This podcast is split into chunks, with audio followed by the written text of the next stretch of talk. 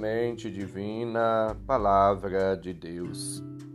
Caros ouvintes, irmãos e irmãs, iniciemos o nosso encontro com Deus.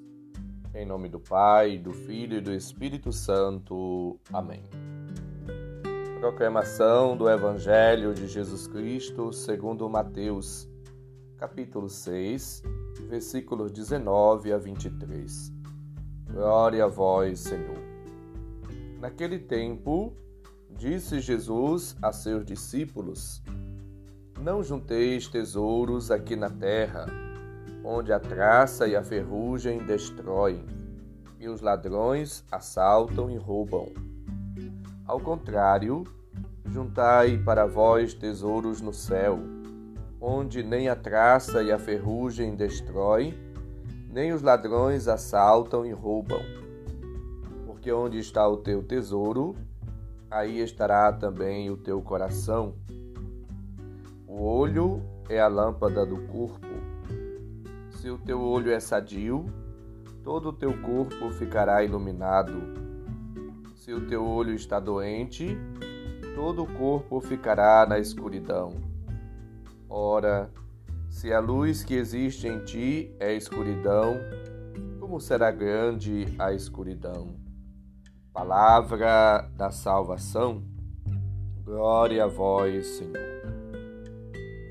Jesus, no Sermão da Montanha, conforme estamos ouvindo, insiste repetidamente sobre a importância de buscar o reino de Deus, de trabalhar e implementar, colocar toda a nossa esperança, a nossa força e o sentido da nossa vida na procura do reino de Deus. Conforme lembra-nos Mateus 10, ou melhor dizendo, 6, 10 e versículo 33. Colocar a nossa esperança no Senhor e entender que o tesouro está nos céus. Mateus 6, 20 colocar, portanto, a nossa vida, nossos projetos e o sentido da nossa existência em Deus. Confiar na providência divina e permitir que Deus possa de fato ser o nosso tesouro, a nossa luz, o sentido da nossa vida, da nossa existência discernir sobre os bens materiais, passageiros, efêmeros e os bens eternos. Ter aquele olhar interior dotado de reta intenção que dirige as ações humanas, viver uma vida, portanto, iluminada por Deus e depositar nele toda a nossa existência. Jesus não é contra a propriedade privada. Nos evangelhos podemos encontrar vários momentos ele permitindo aos discípulos de gozarem das propriedades privadas, tipo casa, campos, conforme lembra-nos Marcos 10, 29 e 30 as mulheres que prestam assistência com os seus bens. Lucas 8, 3, 10, 38. Levi, Marcos 2, 15. Zaqueu, capítulo, é, Lucas, capítulo 19, versículo 8. Apontam nesta mesma direção. No entanto, ele mostra a importância de viver uma vida em Deus e desapegada dos bens quando solicita aquele jovem rico que venda tudo, dê aos pobres e depois o siga, conforme Marcos 10, 21. Jesus, portanto, mostra a oposição entre o tesouro na terra e o tesouro no céu. Aonde está o teu coração, o teu tesouro, caro ouvinte? Os teus apoios estão nas coisas efêmeras, passageiras, que se corroem, que se destrói? Ou o teu tesouro está nas coisas eternas, perenes? É necessário entender, compreender que devemos agir e viver segundo a justiça, praticando o bem, sendo caridosos, partilhando, sendo solidários. É, portanto, este o caminho para ter um tesouro no céu. Jesus tem assim uma mensagem de vida, de esperança, de salvação, de libertação.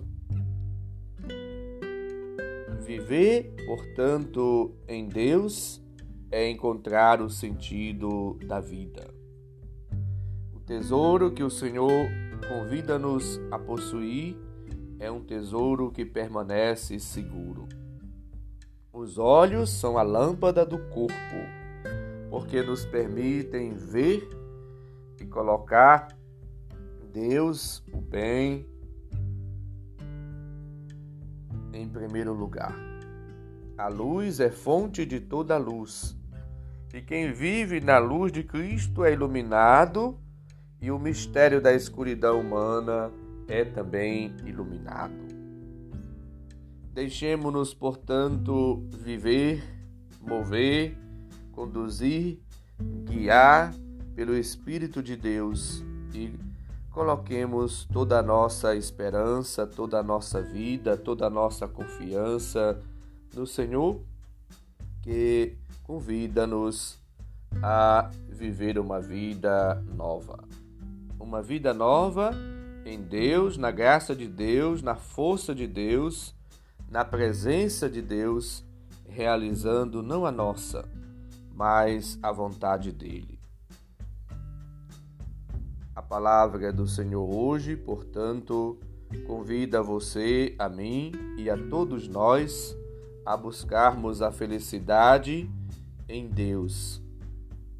Vivendo, tendo o certo, o suficiente para viver com dignidade, sem acúmulo de coisas, sem apego ao dinheiro, aos bens, e vivendo uma vida colocando a esperança, a segurança, a autonomia, a independência, a felicidade naquilo que é perene em Deus.